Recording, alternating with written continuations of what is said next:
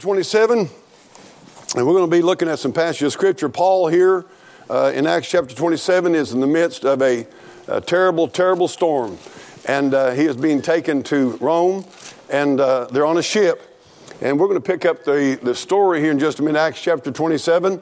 Uh, when you get in verse number one, it says, When it was determined that we should sail into Italy, they delivered Paul and certain other prisoners unto one named Julius. So I want you to get the setting here. Paul's a prisoner. He's been charged with a crime uh, that he's not guilty of, and uh, he's being now sent to Rome at, at, at, on an appeal. And so he's a prisoner, and he's been put on a ship. And verse number two, he entered into the ship of uh, uh Adramyttium, and we launched, meaning to sail by the coast of Asia. One Aristarchus of Macedonia and of Thessalonica being with us. Next day we touched Sidon. Julius carelessly entreated Paul, gave him liberty to go to his friends to refresh himself. And when he had launched from thence, he sailed under Cyprus uh, because the winds were contrary. You know, sometimes in life, winds, the winds of life get contrary. Amen? And uh, see, me like does quite a bit. But anyway, God's still God, even when the winds are contrary. And verse number five, when we sailed over the Sea of Sicilia, uh, Cilicia and Pamphylia, we came to Myra, the city of Lycia, and there the centurion found a ship of Alexandria sailing uh, into Italy. And I could comment on there about Alexandria, but I don't want to get there this morning. And he put us therein. And when we had sailed slowly many days and scarce were come over against Cnidus, Cnidus, the wind not suffering us, we sailed under Crete over against Salmone.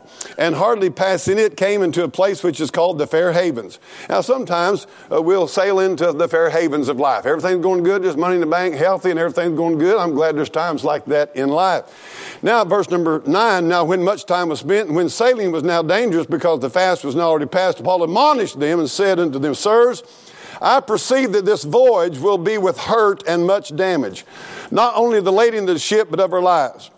Verse number 11, nevertheless, centurion believed the master and the owners of the ship more than those things which are spoken of Paul. It's always a dangerous thing to believe the world rather than the word of God. Amen? Amen.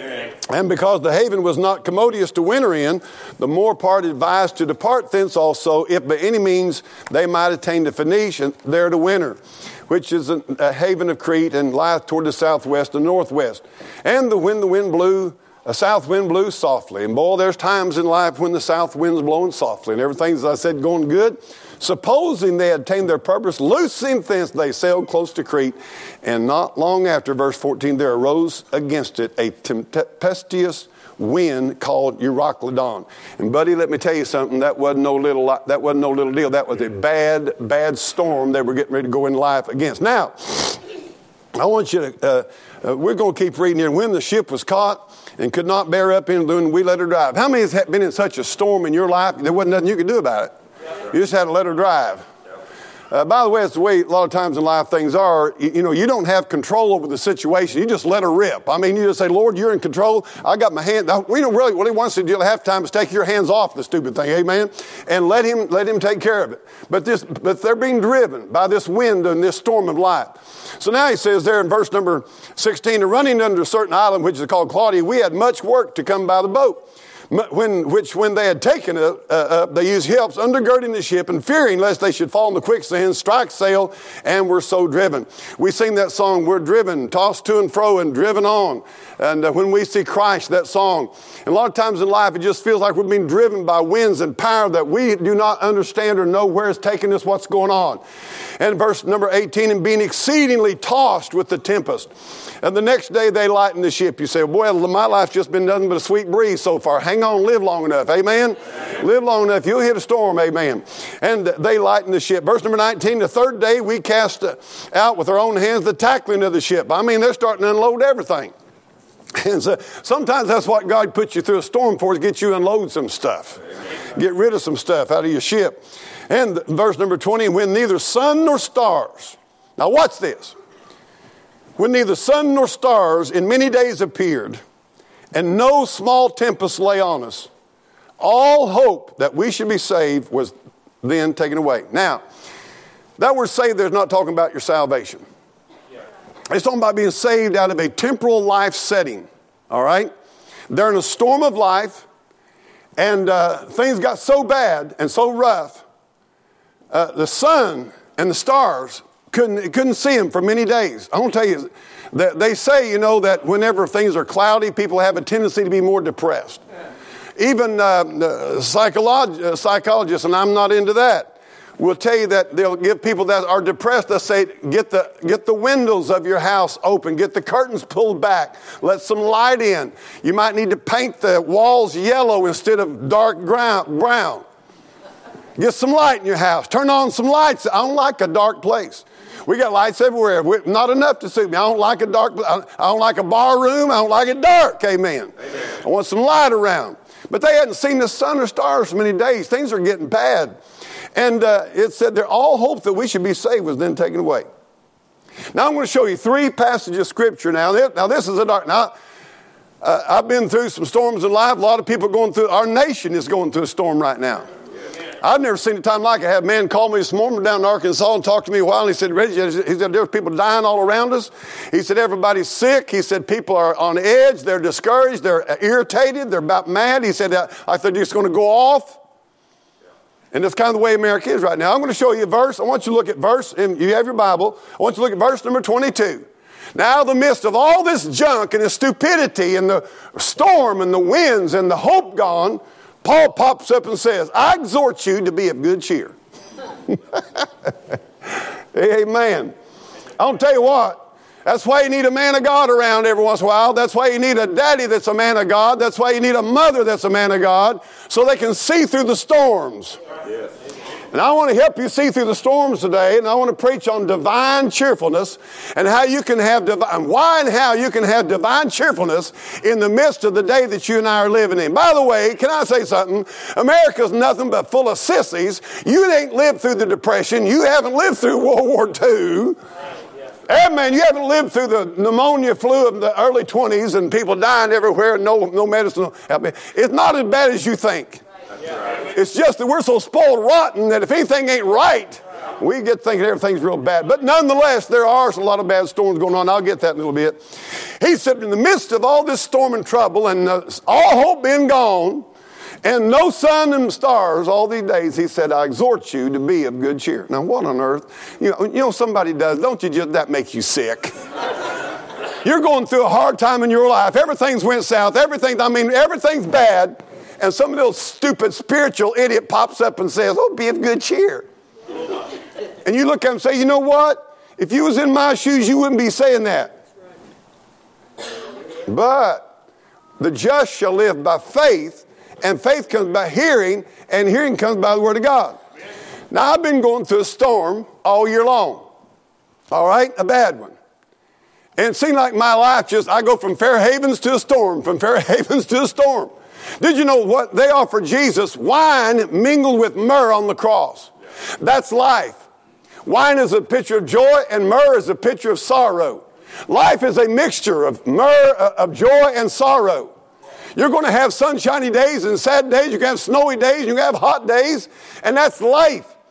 And we need to toughen up a little bit. Amen. Amen. I want this church to be tough. Amen. I mean by that spiritually tough that you don't get blowed out of the water by every little your dog died, so you went you backslid for five years.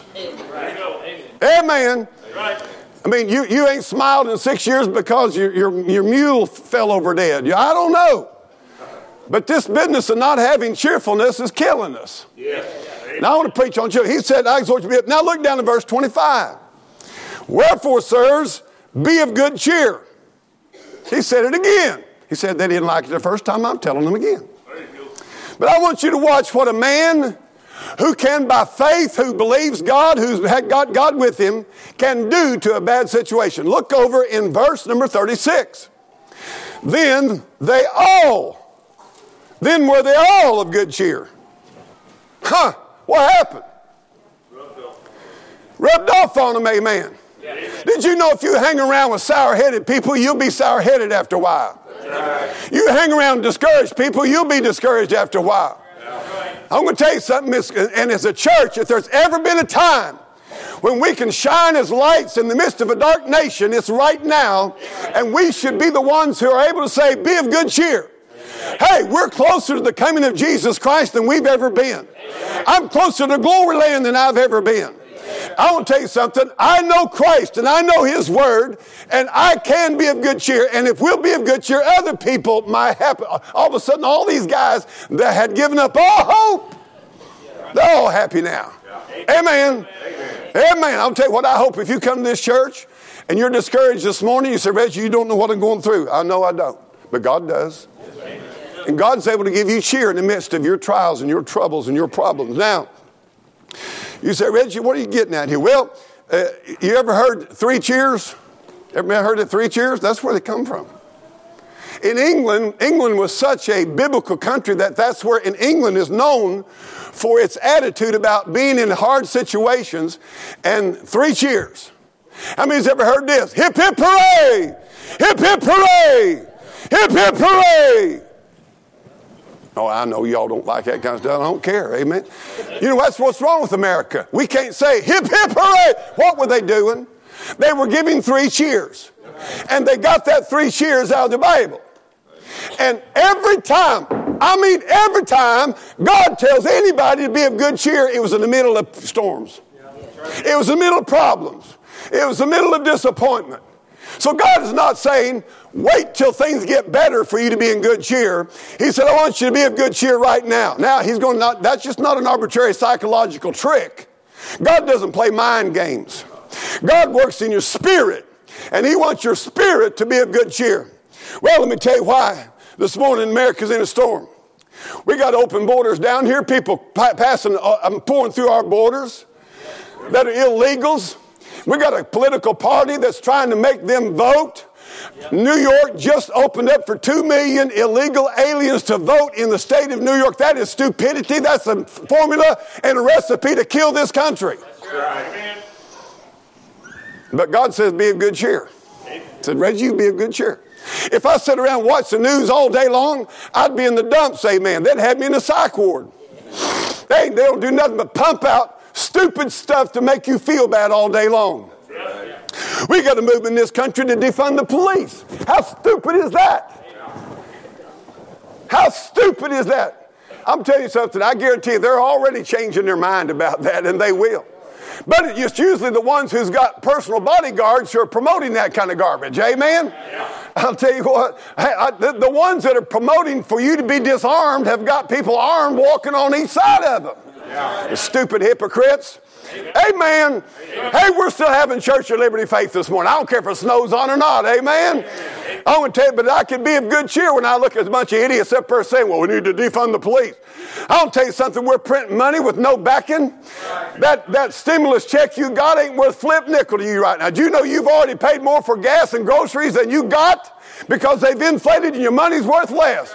They're printing 386% more money on the presses than they were 18 months ago. That means your dollar's worth more less worth worth less now than it was 18 months ago. You can't buy near what you can buy 18 months ago with your dollar. That means you're going broke. Do you hear me? Be of good cheer.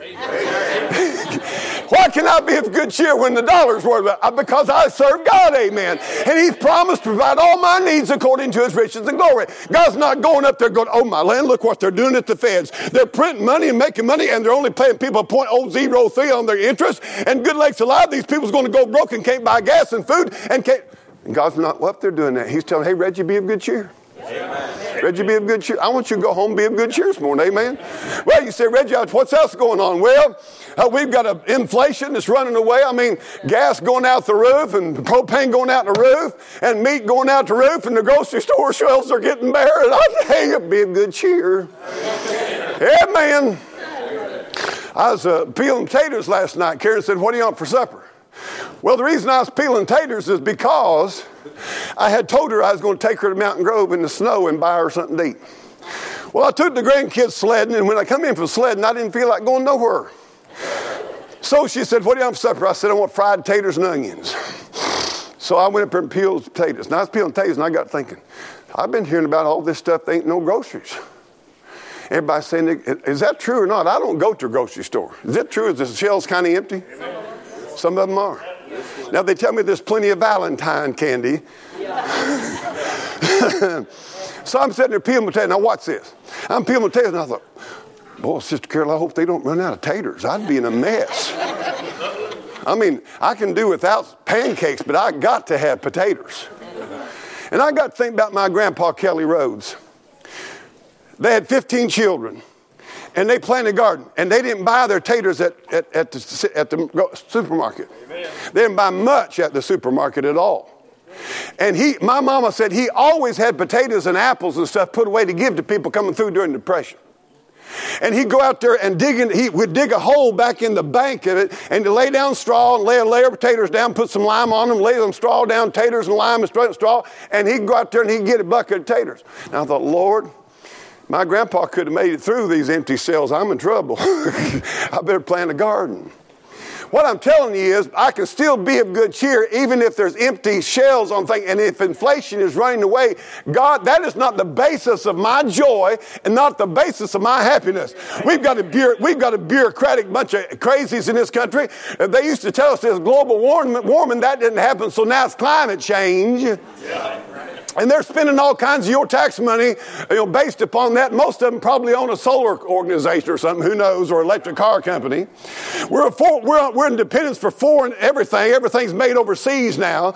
And one of the reasons it is because the government's got so much bureaucracy in it that you can't, you can't have a factory in the United States. You can't produce anything here because you got too many bureaucrats and many taxes you out of business. Amen. So they send over there. I get two of these ball players having their tennis shoes made by slave labor over in China. Bunch of hypocrites. We spent a million five hundred thousand five hundred fifty-seven thousand dollars and eighty-five dollars on studying lizards running a treadmill last year. We spent four million five hundred seventy-five thousand dollars on studying alcoholic rats last year. And you wonder why you were broke. Oh, OSHA making it impossible for manufacturing. I'm thankful the Supreme Court ruled that Biden couldn't put that vaccine on them employers, amen. They ain't got no business telling you what you got to be shot in the arm with. Amen. Then we had an Afghan just withdrawal over there. Sickening mess, left $80 million worth of equipment over there and, and seven or eight people, soldiers dying off a debacle you ever seen pulled off since the Bay of Pigs. Right letting criminals out of prison, drug culture rampant. The Forest Service in California said we ain't have no logging. So then it got all burned up, set on fire because it didn't use any sense, amen. I mean, it's like the whole country's upside down crazy. Yeah. Now we're paying people not to work. Man told me this morning, they called me, and said, Reggie, he said, listen, you can't get people to work down here. Said, uh, the government's paying them more than you can pay them. Yeah. Why do they want to go to work when they can get a check from the government? Amen. We're having a good time. Amen. Then we got COVID. Everything's COVID. I, I, I don't know whether I got it or not, but if I do, I'll tell you something. It's been what now, two, two or three years? If you ain't got it, you probably ain't going to get it. But it's rough, it's tough, it's real. But so is the cold. So is pneumonia. So is sinus infection. That's what I got. So is cancer. But we've got a COVID corruption. I'll tell you what's happened. How'd you like to be a pharmacy company selling shots and test kits to the government and make everybody in the world take them. You ain't never got into such a lucrative deal. If you want to get in the money making business, get into something where the taxpayers' money is flowing through the government to your business. Because you can charge anything you want to and they don't care because it ain't their money, it's taxpayers' money. We're now dependent upon Russia and everybody else with Saudi Arabia for energy, shut down our own pipeline, shut down our own energy development. I'm talking about stupid.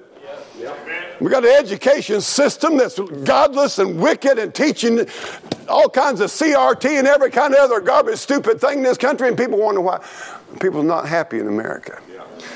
And I want to tell you, in the midst of all this, God says you can be of good cheer.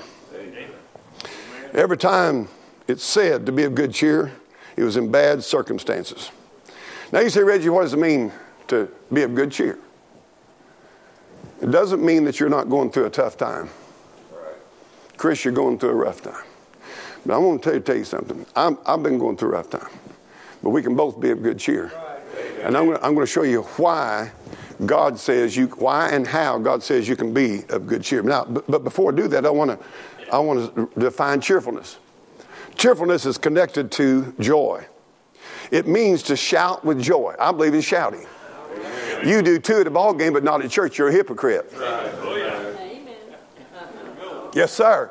You shout over a three point, and God saved your soul from hell, and you sit there like a rock. Something wrong with you. Amen? Amen. I want to tell you what it means. Cheerfulness means to dispel gloom. It means to dispel sorrow and disappointment and discourage, and to infuse life and encouragement into other people's lives. That's exactly what Paul was doing in the Acts 27 on that ship. It means cheerful means to be animated, to be in good spirits and full of life and enthused about life. Amen. And I am enthused about life. I know God. I know His Son. I have eternal life. I'm enthused about life. Amen. Acts 27 said, verse number 20 said, all hope was taken away that they should be saved. I want you to look at this passage of scripture quickly. I want to give this to you. Number one, in verse number 22, he said, I exhort you to be of good cheer. Paul, how can I do that? He's going to tell you why. Sirs, I exhort you to be of good cheer, for there should be none of man's, any man's life among you but the ship. And here's why. Now listen to me. I'm going to tell you, show you from the Bible how you can be of good cheer. For there stood by me this night Amen. the angel of the Lord, whose I am and whom I serve. That was Jesus Christ. You can be of good cheer because God stands with his children. Amen. Now, you listen to me, God doesn't approve of everything I do or you do, but God stands with his children. Amen.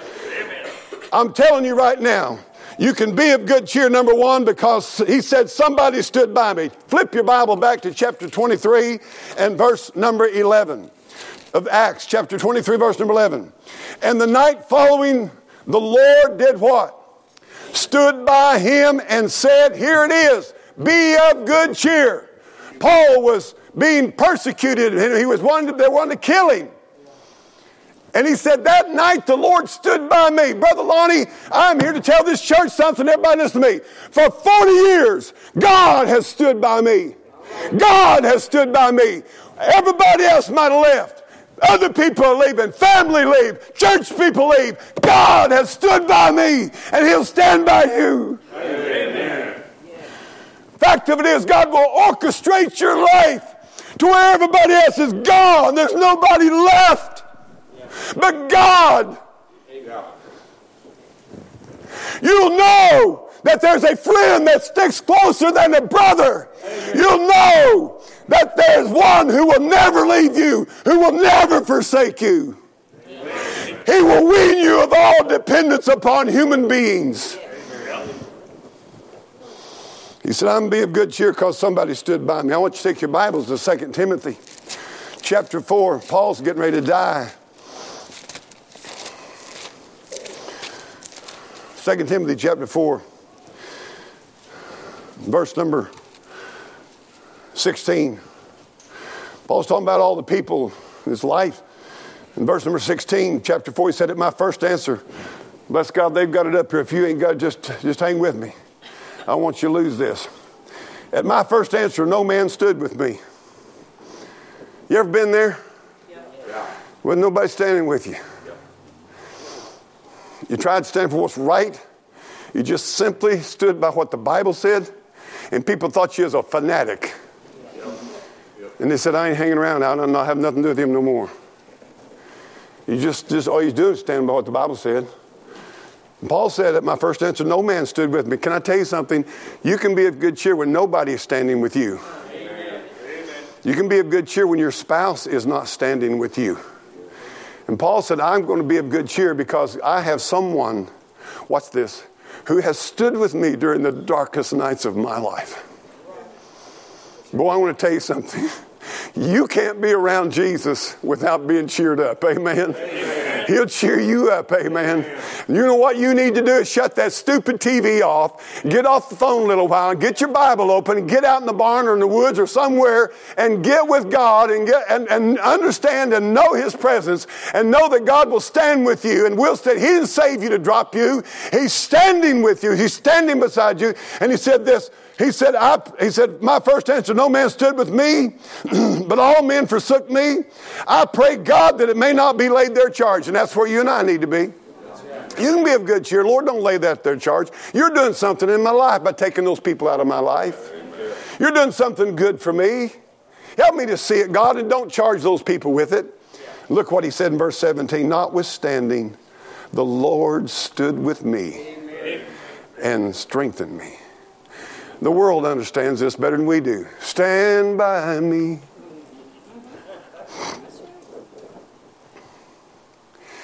Hillary Clinton said, I'm not one of those Tammy Wynette stand by your man girls. Why'd she say that? Because the song Stand By Me, Stand By Your Man, it hit a nerve in the American people because people weren't standing with each other. Let me just say something. You don't have to prove or like my preaching, my attitude, my personality. I don't have to like yours. But if you're my brother in Christ, I ought to stand with you. Amen. Uh, by the way, I ought to stand with you when you've done wrong, when you've messed up. Hey, how many of you God has stood with you when you've messed up? Amen. Yeah. How many glad you didn't walk off and say, "I, I'm done with him"? Man, you can be of good cheer. Hey, some of you this morning may have walked in this church and you're just down and you've messed up and you've sinned and you're just like doing that which you thought you would never do and, and you wonder if God still loves you and you wonder if He still He still stands with you. He bought you, purchased you with the blood of his son, and he's still standing with you. And Paul said, I've got to the end of my life, and he's standing with me, and he's standing by me. You better get this down because one of Satan's lies will be to you is that God is not standing with you. If you're saved, he's standing with you. He said, The Lord strengthened me. He didn't just stand by me, he strengthened me. Paul said, number one, I can be of good cheer because somebody stood with me, the Lord Jesus Christ. Look at verse number 25. Wherefore, sirs, be of good cheer. And he's going to give the second reason you can be in good cheer. First of all, because God is standing with me. Second of all, sirs, I believe God. You say, well, uh, why, yeah? No, no, no. Hey, listen. It's one thing for you to know a verse in the Bible, it's another thing for you to truly believe it. Because behavior is determined by belief, belief determines behavior. If you really believe, now watch this. The Bible said there's joy in believing. Brother Luke, when I didn't believe that God had given me eternal life, I didn't have that joy. See? But the moment, watch this, the moment setting in that old trailer house we used to live in back in my study, when the Holy Ghost of God confirmed to me that He had given me eternal life and that I would never perish, that I was saved forever. Literally, He meant what He said. I believe, sir, see, it's not just that God stood with me. You want to have cheerfulness today? Believe God's word. Amen. He said He'll never leave you nor forsake you. He said He'd provide your every need according to His riches and glory. Amen. He said He went away to prepare a place for you. He said He's coming back to receive you. He said you'll never die. And if you, honest to goodness, believe those things, you can be of good cheer. I remember a dear lady, I'm not going to mention your name, uh, but if I did, you'd know her. And she was like me, she was raised, you lose your salvation. And she said, Reggie, I was listening to a message you preached one day. I was driving down the road, and she said, You got to preaching on that. And she said, All of a sudden, she said, It just hit me upside the soul. That's what the Bible says. It's not what my denomination teaches, but that's what the Bible says. And she says, all of a sudden, it's just like the light came on. And she said, I believe, sirs, watch this, I believed God. Amen. And she said, I shouted over my steering wheel, I'm saved, I'm saved, I'm saved forever. Amen. Joy in believing, amen. If you don't understand this, if you've been in Sunday school class this morning, you'd understand this a lot better. I'm telling you right now. He said, it, it, he said, I believe, sirs, I believe God, watch this, that it shall be even as it was told me. Hey, what all has God told you? Right here it is. God has told you, I'll forgive you of your sins. God has told you, my son died for you in your place. God's told you that he's risen from the dead. God's told you that if you'll call upon the Lord and believe on the Lord Jesus Christ, he'd save you and wash your sins away, give you eternal life, make you a child of God, give you a home in heaven. Amen. God says, but according to your faith, so be it. You can be of good cheer if you start believing the Bible. Amen. I'll give you one. Now, you, I don't know, I'm going to have a meeting with all you preachers. Two times the Bible says this. Watch this. Blessed is the man in whom the Lord will not impute sin. Psalms 32, Romans chapter 4. What? Blessed is the man to whom the Lord will not impute sin.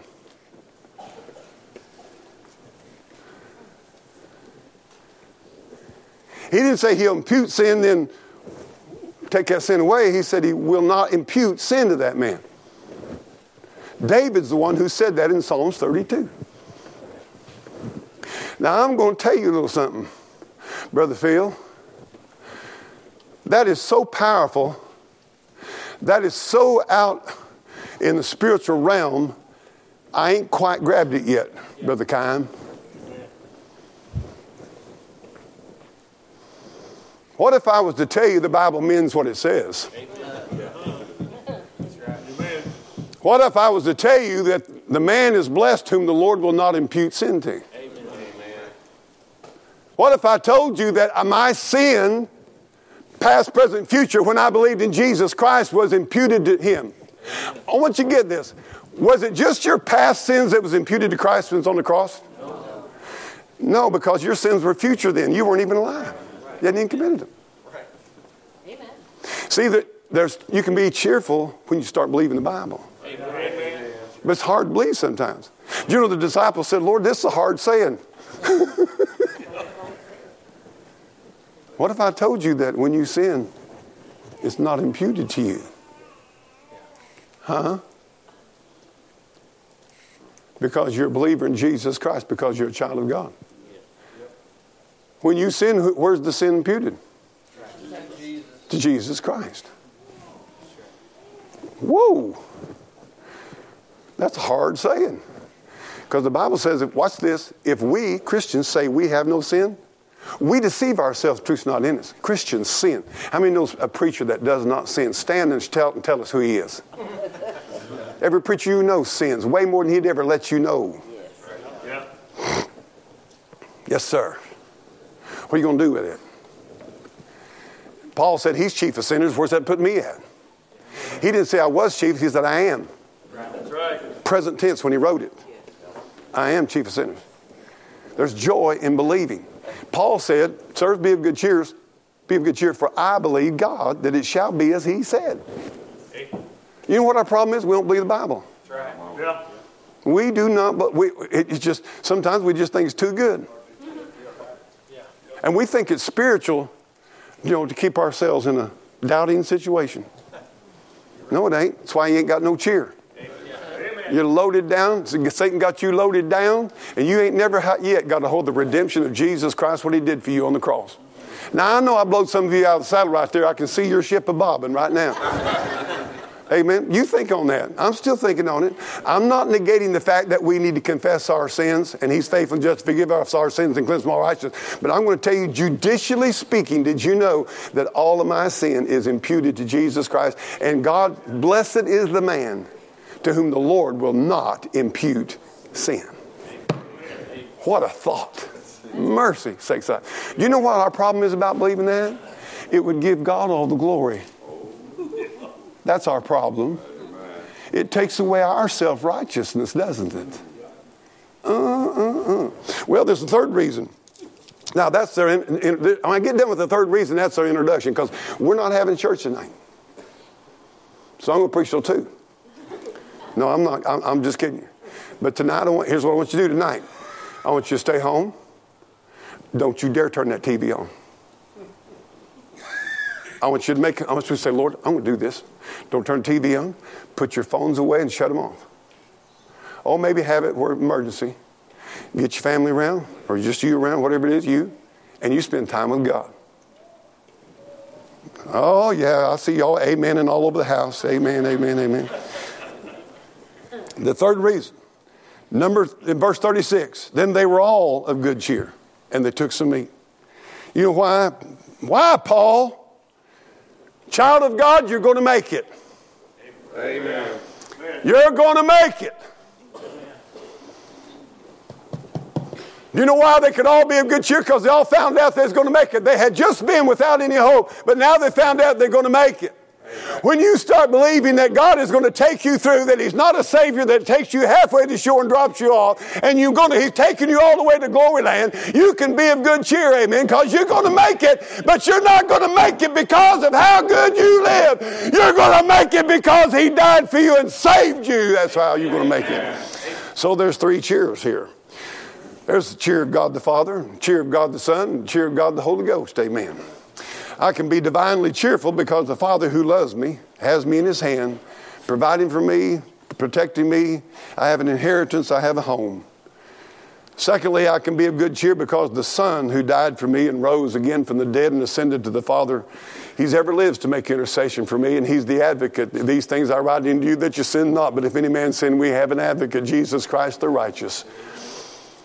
I have a, a Savior. I can be of good cheer because He's coming again.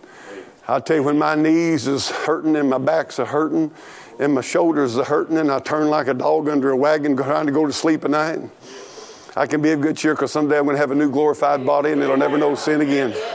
I can be of good cheer because he's coming again someday. The trumpet of God's going to sound, the dead in Christ shall rise, and we which are alive and remain shall be caught up in the air to meet the Lord in the air. And so shall we ever be with the Lord. That kind of cheers me up. Amen? Amen. I want to tell you something. It won't always be COVID, no, it won't always be inflation, and it won't always be illegal immigration, and it won't be stupidity because I can be of good cheer because someday He's going to rule and reign on this earth for a thousand years, a rod of iron. He's going to reign in righteousness. And guess what? I get to rule with Him. Read your Bible. Well, the Bible says I, I, I can be of good cheer because the Father, I can be good cheer because the Son, and I can be divinely cheerful because the Spirit of God who keeps me and comforts me and guides me and speaks to me. Oh, my, I'm telling you what, isn't the Holy Spirit sweet? Amen. Isn't He good? Isn't He good to us and abides with us forever, the Bible said. Proverbs 15, 13 says, A merry heart doth good like a medicine. Well, if you've got COVID, I'm going to recommend you a prescription. Get happy. Amen. Amen. Say, Lord, I'm thankful I don't have cancer. I may have COVID, but maybe I ain't got cancer. Lord, I may have COVID, but I still live in America. Amen. Amen. Let me tell you something. A merry heart maketh a cheerful countenance. You see, it comes, has to come from your heart. It's not a put on deal. We're not at a comedy show. We got something inside that makes us cheerful. Amen. Proverbs says, A merry heart doth good like a medicine. Take that medicine. Amen. Somebody said, Richard, I don't feel good. Get cheerful. You'll feel better. Amen. Amen. Bible said it's like a medicine. To kill you. Said, Reggie, is this real? Can I tell you this? Jesus was a suffering on the cross. And the Bible said in Hebrews chapter 12, verse 2, who for the joy, watch this, who for the joy that was set before him endured the cross, despised the shame, and sat down at the right hand of the Father. Did you know that Jesus had cheerfulness and joyfulness while he was on the cross, the Bible says? Did you know the Apostle Paul wrote, and when he was sitting in a rat infested, human filth, ankle deep jail cell, in the book of Philippians said this rejoice. And again, I say rejoice.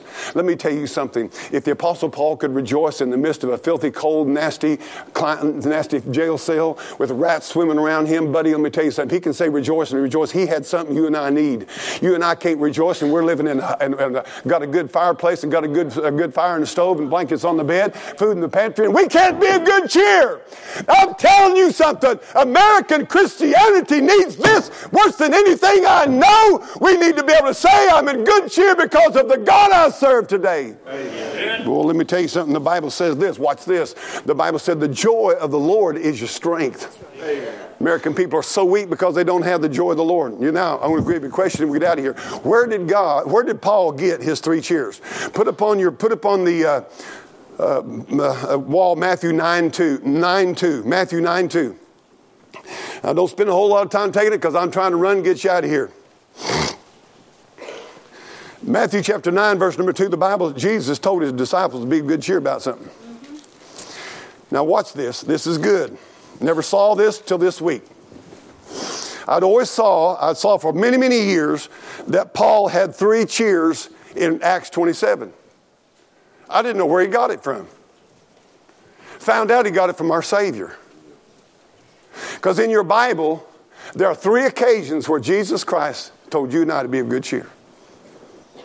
It's that they're, they're actually recorded four times, but one of them is the same situation when he's on the water. There's three situations in the Gospels where Jesus said to be of good cheer. That's why the Holy Ghost recorded three good cheers in Acts 27. I'm talking and preaching on divine cheerfulness. I'm not talking about you going down to Branson and watching a show, getting you a laugh. I'm talking about divine cheerfulness that when you're in the midst of sadness and sorrow and storms and life has went backwards on you and you're like what in earth is going on? And you haven't seen the sun and the stars for many days. And you wonder is this ever going to turn around? You can have cheer. The just shall live by faith and god commands you and i to be of good cheer and he gives us the reasons. I gave you three reasons out of acts 27 because the lord stand with you because he believed the bible and because you're going to make it now I'm going to give you the three reasons that Paul got out of Jesus Christ on it. Matthew chapter 9, verse 2. And behold, they brought to him a man sick of the palsy, lying on a bed. Jesus, seeing their face, said unto the sick of the palsy, Son, watch this, be of good cheer. Thy sins be forgiven thee. I want to close this morning by telling you number one, Jesus, this is the first time Jesus tells us to be of good cheer, and he said, Because your sins are forgiven. Let me just tell you something this morning. If you were lying in the hospital and the doctor said you need to call the family, there is no hope for you. You're going to die. And you've got bills you can't pay, and the hospital bills are racking up. I just read a lady's story this week about some people that I know. And her husband got sick down south here. And they couldn't, went, took him West Plains Hospital. They couldn't get uh, they couldn't do anything for him. And they said, We got to get him somewhere. They couldn't get him in Springfield. They couldn't get him in St. Louis. They couldn't get him in Kansas City. They finally, Denver Hospital said they'd take the man. They got an air vac in there and a plane to take her husband to uh, Denver, Colorado to a hospital. This is, this is in the last year or so. On the way at Great Bend, Kansas, he died on the plane. They charged him 99,000 and some dollars for that plane trip. And he died.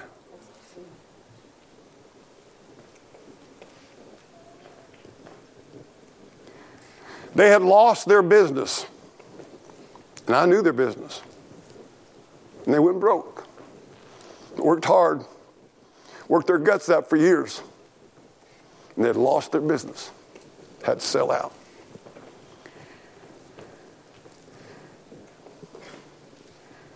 And in the midst of it, she still praised and thanked God. She said, This is not it. This is not the end. We'll see him again. Amen. And though I don't know how I'm going to pay these bills, Becky, it's good to see you and your husband here today. I think about your daddy right now and all he went through and your mother went through, and you've been through it.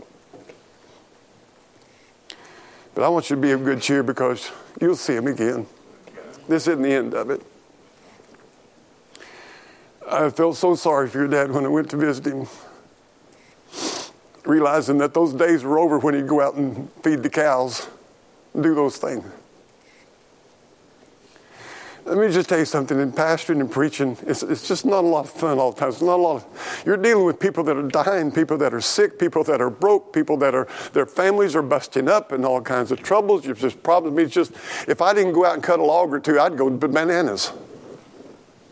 And then here comes my own personal trials.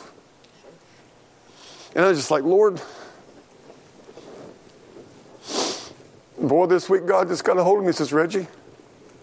You can wallow in your ashes all you want to, but you better get in that book and you better study about how to handle these troubles. And I begin to go. And all of a sudden, it's like, be of good cheer, Reggie. Be of good cheer. I said, Lord, but how? Study the Bible, Reggie. Amen. So I've given you Paul's three things. I'm going to give you this and we're out of here. Number one, He said, Be of good cheer, your sins are forgiven. If I lost my farm and I lost my health and my children all left, I can still be of good cheer, Dennis, because my sins are forgiven. Amen. I hope you understand this today. What's sad in America is now people don't, even saved people don't act like it's a big deal. They're forgiven. Right. They're not happy that they're forgiven. But let me tell you a little something. The moment you die. Forgiveness of your sins is going to be the big ticket issue. Amen. Were your sins forgiven? I want to ask you this morning are you forgiven? Do you know in your soul and heart that you've placed faith in Jesus Christ, that He died for you and you've received Him as your Savior? Have you ever come to God with a repentant heart and faith in Jesus Christ? I'm going to tell you what the Bible said in whom we have redemption, even the forgiveness of sins. Be it known unto you, therefore, men and brethren, that through this man is preached unto you the forgiveness of sins. Boy, let me tell you something.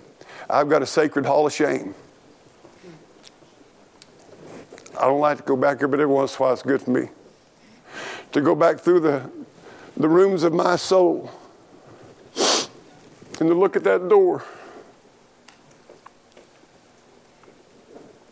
I don't even have to open it anymore. I know what's behind that door. It's a hall of shame. But I can look at that and I can say, He's cast all my sins behind his back. He has removed them from me as far from himself to as far as the east is from the west, and he remembers them against me no more. Amen. And I'm going to tell you something. The devil come up and he'll jump up and point his bony finger in my face and try to drag up that garbage. And I say, you know what? I'm forgiven. Amen. I'm forgiven. Amen. And I can be of good cheer. Even though I may be weeping, I can be of good cheer down here because I know I'm not going to hell because I've been forgiven of my sin and it's not charged against me anymore. And I want to tell you something, when I beg you in Jesus' name that if you're saved, would you believe that? Would you believe that your sins are forgiven? That who shall lay anything to the charge of God's elect? If God be for us, who can be against us? You can be of good cheer, number one, because your sins are forgiven. Take, uh, would, would you put up also, oh, Matthew 14, 27. Matthew chapter 14, 27, the second time Jesus said, Be of good cheer. Matthew 14, verse number 27. There's a storm out on the sea. Verse number 25 and verse number 24 the ship was now in the midst of the sea, tossed with waves, for the wind was contrary. And then the fourth watch of the night, Jesus went in there walking on the sea. And when his disciples saw him walking on the sea, they were troubled, saying, It's a spirit, and they cried out for fear. Straightway Jesus spoke to them and said, Be of good cheer.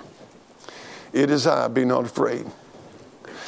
I want to tell you what helps me and cheers me up. When I got started preaching about uh, a year and a half in, God gave, how many knows, how many knows that God typically will give you many verses that you love, but uh, for a lot of people, God gives them a verse that they kind of just literally hang their Christian experience on. And I'm not saying you should just do one, you broaden that thing out and get you a bunch of them, amen. But God gave me a verse that has sustained me and given me cheer through the years. And here it is. Many of you know what it is Isaiah 41:10. Fear thou not, for I am with thee. Be not dismayed, for I am thy God. Those are big statements, folks. Fear not, for I am with thee. Be not dismayed, for I am thy God. And then he says this I will strengthen thee. Yea, I will help thee. I'm going to tell you something. When God helps man, he's helped. God used that verse, and when I get discouraged, when I feel weak, and there's been times recently, be honest with you, in recent weeks, I'll tell you what, I was like, God, I. And then that still small voice. Amen. Fear thou not, yeah. for I am with thee. Amen. Be not dismayed, for I am thy God. I will strengthen thee. Yea, I will help thee. I'll uphold thee with the right hand of my righteousness. I can be of good cheer because I got a God that's with me, that'll strengthen me, and in the darkest days of my life and the worst storms of my life. And I want to tell you, I may be on that storm and it's the nighttime, and I want to tell you, Jesus said, Don't fear because it's me. And Boy, I'll tell you, when he said that, things settled down. Amen. Amen. You know what? I can be of good cheer because he'll never, never leave me. He'll never forsake me. You know, you know what the Bible teaches us? That we don't have to fear. 500 times God says you don't need to fear. He said, I'll never leave you. He's the God of the mountain, the God of the valley, and the God of the desert, and the God of the sea, and the God of the ocean, and the God of the lake, and God everywhere. Amen. He's God when it's good. He's God when it's bad. He's God when you're broke. He's God when you got lots of money. Amen. And David said this, Yea, though I walk through the valley, watch this, the shadow of death, I will fear no evil. Why, David? Why will you not fear evil? You're walking through the valley of the shadow. Because thou art with me. Amen. Why, David? Because I don't have to fear. Last one is John 16, verse number 33. Now listen, I'm going to give you something to take home, put in your truck. Get your truck backed up. I'm fixing to give you something out of the Word of God that I'm telling you to help you if you believe it. John 16, 33. John 16, 33. Now, I want to tell you something. Some of you say, Reggie, it's 12 o'clock. Time to get out. No, it ain't. It's time to preach. Amen. Amen. I'm not going to let the devil cheat us out of this. I wished I was faster, and I know some of you preachers, I limit you 30 minutes, and you say, you, you get to go as long as you want. Well, you go get your church, you preach as long as you want. Amen. Amen. All right, now watch verse 33. Now, I'm going to give the background of this. Jesus, all this whole chapter is telling these disciples, I'm going to leave. I'm going, I'm going to be crucified. I'm going to go back to heaven. I'm going to leave you. I'm going to send you the comforter, but I'm leaving. What? We thought she was going to set up the kingdom. Nope, not now. I was rejected. There, there's a church age coming, and I'm going to heaven. I'm leaving. Boy, they were down. And look what he tells them when he finishes up verse 33. These things have I spoken unto you that in me you might have peace. Can I tell you something? You ain't going to have peace nowhere else in the world but in him. Now, watch this. In the world, he said, You're going to be staying, I'm leaving. In the world, you shall have tribulation. Now, he's not talking about the great tribulation there. He's talking about just the tribulations of life. How many figured out you're going to have some tribulation? He told you that. In this world, you're going to have it. Some of you ain't lived long enough to have it, but you're going to have it. Now, here's what he said. But, everybody look in your Bible, what's it say? Be of good cheer. Why? I have overcome the world. Did you know why I can be of good cheer this morning? Because my Savior has overcome the world. Amen. I'm telling you something. He's going to come back, rule and reign. He's going to whoop the daylights out of the devil and the whole crowd, and he's going to rule and reign, and he has overcome the world. I'm telling you something. I can be of good cheer because he has overcome the world. You're going to have tribulation, but you're going to have peace in me. But I'm the king, amen. And I'm going to rule and I'm going to reign. Now, I want to give you something why you can be a good cheer, and, and we'll go. I know I've said that before. I want you to go to 1 John chapter 4. Now, keep in mind something that we just read the Gospel of John that you can be of good cheer because he's overcome the world. First John, now get this, don't miss it. First John chapter 4. First John chapter 4. I'm going to tell you one thing when I pull into Golden Corral, I don't want to be in a hurry, amen. Don't push me. I'm going to walk around a while and look and see what I like and put, get me another plate and walk back to my table with two plates, amen. We're, we hope you're golden corral this morning. Now look at 1 John 4 4. Look what it says. Everybody there say amen. amen. You are of God, little children, and have what? Overcome them. Because why? Greater is he that's within you than he that's in the world. Now watch this. Watch this. Get a hold of it. Jesus said, You can be of good cheer because I have overcome the world. You're going to have tribulation, you're going to have problems, but be of good cheer because I've overcome the world. It's going to turn out fine. I've got it. Now, when you got saved, you were placed by the Holy Ghost in Christ. Amen. That's Ephesians all through the Bible. If a man be in Christ. Amen. Now, what's he telling you? Greater is he, he said, You've overcome because greater is he that's where? In you than he that's in the world. Who's that? The devil. So he, Christ, that's in you is greater than the devil. And he said, because of that, you also are an overcomer. Now, if you get this, you'll be of good cheer. Look at chapter 5, verse number 4.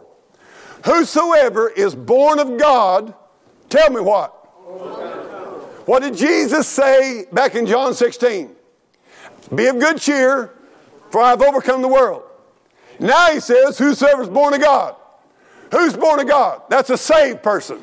That's a saved person that has received Christ as their Savior, been born again in the Spirit of God. God says, Whosoever is born of God overcometh the world, and this is the victory that overcometh the world, even our experience, even our feelings. It's your faith. Watch verse 5. Who is he that overcometh the world? But he that believeth that Jesus is the Son of God. Now I want to straighten something out. I want to straighten, a crooked stick out the devil does. Much of the religious world will tell you an overcomer if you're just spiritually strong and stout and you endure and you just hang on and, and you just your will you're going to you're just you're just boy you you're something. That's not an overcomer. An overcomer is a person who simply has come to Jesus Christ believed upon him as your Savior as a child and received him as Savior. And God says, I'll save you, uh, uh, you'll be born again, and that makes you an overcomer. Amen. That's, that's what an overcomer is. An overcomer is not somebody who's super spiritual in your eyes. Right. An overcomer is a person who's saved. Amen. And your being an overcomer is because of what Christ did for you and your faith in Christ. That makes you an overcomer because you're in Christ who overcame the world. All right, now, this is wild. Go to Revelation chapter 2, verse number 7. He's going to speak to seven churches here, and in every church, he's going to tell you the blessings and the reward of an overcomer. How many here would like to see? Let's get this down. Judicially and doctrinally speaking, whether you understand this or not, you are an overcomer in Christ. But it's another thing to practically experience that in your daily life. It's one thing talk at church. It's another thing for tomorrow afternoon when you're getting hit with something yeah. that. But it's also another thing to understand and to be of good cheer because of the hope that you have in the future as an overcomer. And I'm telling you what, this will bless your heart. Look at Re- Revelation chapter 2, verse number 7. He that hath an ear, let him hear what the Spirit says in the churches. To him that what? Overcometh. Overcometh. Guess what? Now, now let's back up a minute. Who's an overcomer? Person that's been saved. Whosoever is born of God. Okay? I've laid that out for you. Hey, if you'll get a hold of this, it'll change your life. Now he says, To him that overcometh, I will give to eat of the tree of life, which is in the midst of the paradise of God. That sounds good to me. Yeah. God says, as an overcomer, you're going to get to eat of the tree. You have to go back to Genesis and get a hold of this. Yeah. This is the whole deal about the fall and the sin and all that. And what God is saying to you, I'm going to restore to you everything that Satan stole from Adam and Eve in the Garden of Eden. Amen. Amen. Woo! That'd make an old Presbyterian shout. Amen. Amen. I'm telling you, that's an overcomer. And it's not because I'm such a good Christian and I'm hanging on and I'm enduring to the end. It's because of what Christ did for me. And I'm in Christ. He's overcoming the world. I'm an overcomer through Christ. And he said, I'm an overcomer. I'm going to get to eat the tree of life in the midst of the of God. Look at chapter 2, verse number 11, the next one. He that hath an ear, let him hear what the Spirit saith in the church is he that what? Get a hold of this shall not be hurt of the second death. Do you know what the second death is? That's the lake of fire. You're saved. You're born again. You're an overcomer. You're not going to hell. Woo! No wonder he said, Be of good cheer. Amen. Boy, I'm telling you right now, I, am just going to tell you straight up, gun barrel straight. I am not, I am not letting the devil say, now settle down, Reggie, settle down. It's not that big, it's, it's not that big a deal. You, you going, you're not going to hell, it's not that big a deal. Now settle down. It's a big deal. It's a big, it's the biggest deal in my world. I am not going down to some stupid volleyball game or basketball game or football game and holler my guts out because somebody stumbled and fell. And then come to church and sit like a stupid wooden Indian and act like Jesus dying on the cross and shedding his blood and coming up from the dead and saving my wretched soul and giving me a home in heaven, save me from hell and make me an overcomer. I'm not, I'm not doing it, amen. You sit there if you want to. This, uh, this old hillbilly's going to have a good time and it's going to be a good cheer because I'm not going to the second death, amen. amen. I'm telling you right now, I said, I, I don't care about COVID. That ain't the end of it. I don't care about inflation. That ain't the end of it. Biden will be gone. Amen. Amen. Mercy said, look at chapter 2, verse 17. To him, he that hath an ear, let him hear. You know what I like? That's three times God said, if you got an ear, would you hear? Yeah. And I go, hey? Yeah. Isn't it funny? We hear, but we don't hear? Yeah. Hey, if you reach out and say, you know what? I think I believe the Bible. You'll have some cheer. He said, He that hath an ear, let him hear what the Spirit saith in the churches. To him that what? Will I give to eat of the hidden manna? Mm-mm-mm. Mm-mm-mm. This now, boy, I'm gonna tell you what. This uh, plow your ground. He said, "I give him the hidden manna. I, will give him white stone, and in the stone a new name written, which no man knoweth, saving he that receiveth." Now, what's that hidden manna? Does anybody know where the hidden manna was in the Bible? Where was the hidden manna? We're going to do a tabernacle out here. You better figure this out. Where was it at? It was in the Holy of Holies. It was in the presence of God. It was where God dwelled. You know what he's saying? You that overcome by faith in Jesus Christ, you are going to come into my presence. You're going to sit, oh, mercy. You're going to be with me for eternity. You come, the veil is rent. I can go in the Holy of Holies. Let us come therefore boldly in the throne of grace. I'm going to be with the Lord. Amen. I'm not going to be looking over a veil or through a veil to see God. I'm going into the Holy of Holies, into the very presence of God. Now it says a stone. Said you overcome. Said that passage said you have a stone, white stone. A white stone is an equivalent stone. How many's ever heard of being blackballed? Masonic Lodge does this about members when they take members in. They still use this. It's an Eastern practice okay? And different organizations use it. But it, Paul, the Holy Ghost is writing to get people to understand this. You see, if they, if they pulled the black ball out, you didn't get to go in. You weren't part of it. But if the white stone came out, you were in. What did he just tell you? You're in. You're in. God says, I ain't black, I ain't blackballing you. See, if you sign up, you, if they invite you to join the Masonic Club and there's one old boy down there in town don't like you, he can blackball you, you're out. Ain't nobody blackballing me in God's heaven, amen? amen. You in. Jesus is the one pulling the stone out. Thank you, Lord. I tell you what, some of you need to get saved. You'd be happy, amen? Look at uh, chapter 2, verse number 26, the fourth one. And he that overcometh and keepeth my works unto the end. By the way, perseverance is in the Bible. And you persevere because of he who lives in you, not because of you. Amen. To him will I give power over the nations. Amen. What? Did you know the Bible said that we're going to rule and reign with him? Yes. Are you kidding me, Reg? Nobody told me that. The Bible told you that. Right. Look at the next verse. And he shall rule them with a rod of iron. That's Revelation chapter 19. That's the millennial reign. Those that are saved are going to rule and reign with Christ and have power over the nation. I know it takes faith for you to believe that, but it is the truth. Amen. Watch this. Is Jesus a king? Yes. Does Jesus have a bride? Yes. Who is the bride? Church, what do you call the opposite of the king? And the queen rules with the king.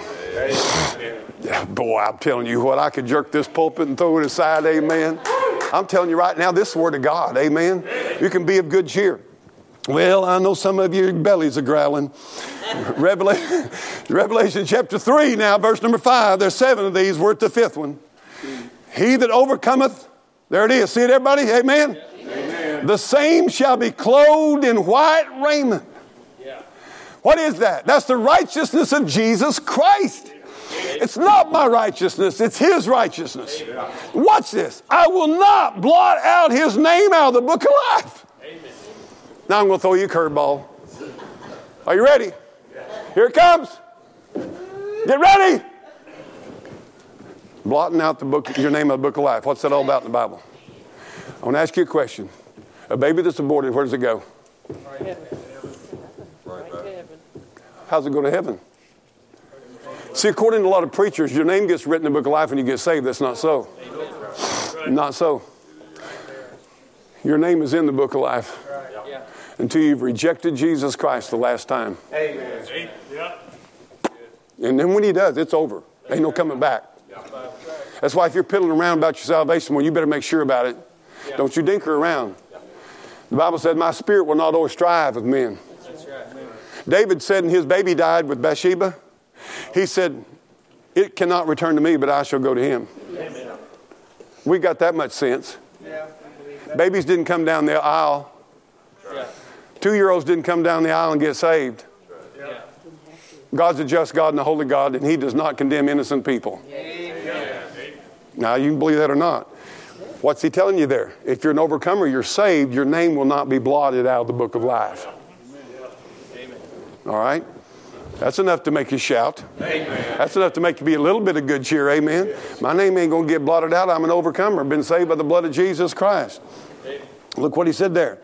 I'll not blot his name out of the book of life, but I will confess his name before my Father and before his angels. Now I want to tell you something that's good. I want Jesus to confess my name before the Father. I want Jesus to say, Reg is mine. He's mine. He trusted me as his Savior, and he belongs to us. And he will confess. I'm going to tell you something. If you, if you have Jesus Christ confessing your name to the Father, you have got the world and all that's in it. Amen. That's worth more than all the world's gold, money, houses, farms, and buildings and everything else. Is that if Jesus confesses your name to the Father. Let's go to the next one here, and we'll be done in just a second. Revelation chapter 3 and verse number 12. He that, him that overcometh, oh, listen to this, beloved. Him that overcometh will I make a pillar in the temple of my God and he shall go no more out, and I will write upon him the name of my God. Now, I want to tell you a little something people don't never talk about today. Anybody's ever heard the mark of the beast? Anybody ever know where it's supposed to be put on? On your forehead. Did you know the Bible teaches that those that are God's will have His name, His name on their on our forehead? They identified Christ. All right. I'll write upon him the name of my God and the name of the city of my God, which is New Jerusalem, which cometh down from God, heaven up from my God. I'll write upon him my new name. I'm going to be a citizen as an overcomer. I'm going to be a citizen of the New Jerusalem. Amen. And it's going to be known for all of eternity and for all the world to know who I belong to. Amen. Right there. Right there. I belong to Jesus. I want to, I'm glad I'm his. Amen. Amen. We're the last ones in chapter 3 and verse number 21. And I'll tell you what, this will blow your gaskets out. You ever been in an old truck and you put hit the pedal to the metal and it goes boom, boom, blew the gaskets out. So used to old mechanics, you say, you just quit, quit dogging this thing around and blow the cobwebs out of this old truck. Amen. Some of you, that's what you need. The cobwebs blowed out of your old truck. Get to the middle, to the metal and start believing God's word. Look at what he says. To him that overcometh. Now, who's an overcomer? We are. Person is saved. Amen. Will I grant to sit with me in my throne? Mm, Even as I also overcame and to sit down with my Father in His throne. I rest my case. Be of good cheer. Amen. I'm telling you, folks, it's good. Amen. Can you imagine sitting with Jesus in his throne? Mercy sakes alive. Well, I tell you what.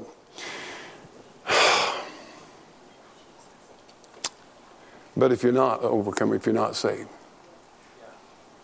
Instead of being of good cheer, you'll be in a place where there's never any cheer.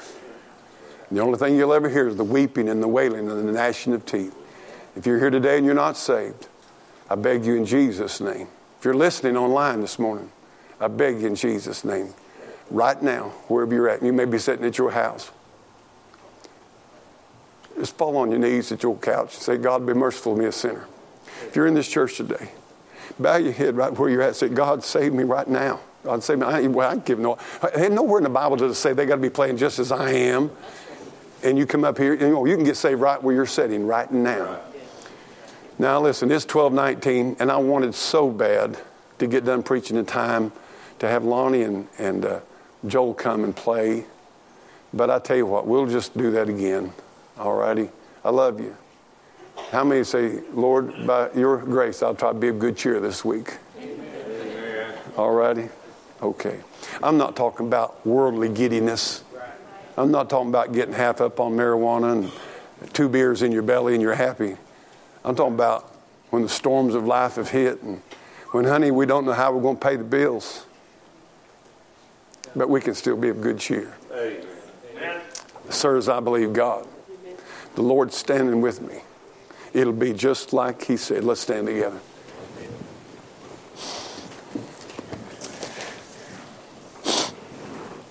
Lord, we thank you for your word. I don't have anything else to hang my soul on. but I thank you for your word. I thank you, God, that we can be of good cheer when our heart is hurting, when our soul is weeping, when we haven't seen the sun nor the stars or the moon for days. I thank you, Lord, that we can be of good cheer when we're dying. I thank you, Lord, that we can be of good cheer no matter what's going on. Lord, help us to lay this message to heart. Help us to believe what you said. And God, help us to know that if we'll be of good cheer, it might help somebody else to be of good cheer. Help us, Lord, to be a blessing to your holy name and to other people. And I pray, God, that this gathering together today has brought glory and honor to your sweet name. And Lord, I tell you the truth. I read that while ago. Grant to sit with me in my throne. Lord, I can't hardly imagine. But Lord, I thank you. And I just want to humble my heart before you today and say, Lord, I love you and I thank you for loving me while I was lost and wicked and, and worthless as hell. God, I thank you for convicting me of my sin making me know the guilt of it and the weight of it. And I thank you, Lord, for showing me the cross. And I thank you for showing me the blood of your Son that was shed to pay for my sin. Bless these people for coming today, Lord. I pray that you give them safety as they walk to their vehicles. I pray you give them safety as they go home. And I pray, God, that tonight would be a sweet time for them and their families spent with you. In Jesus' name I pray. Amen.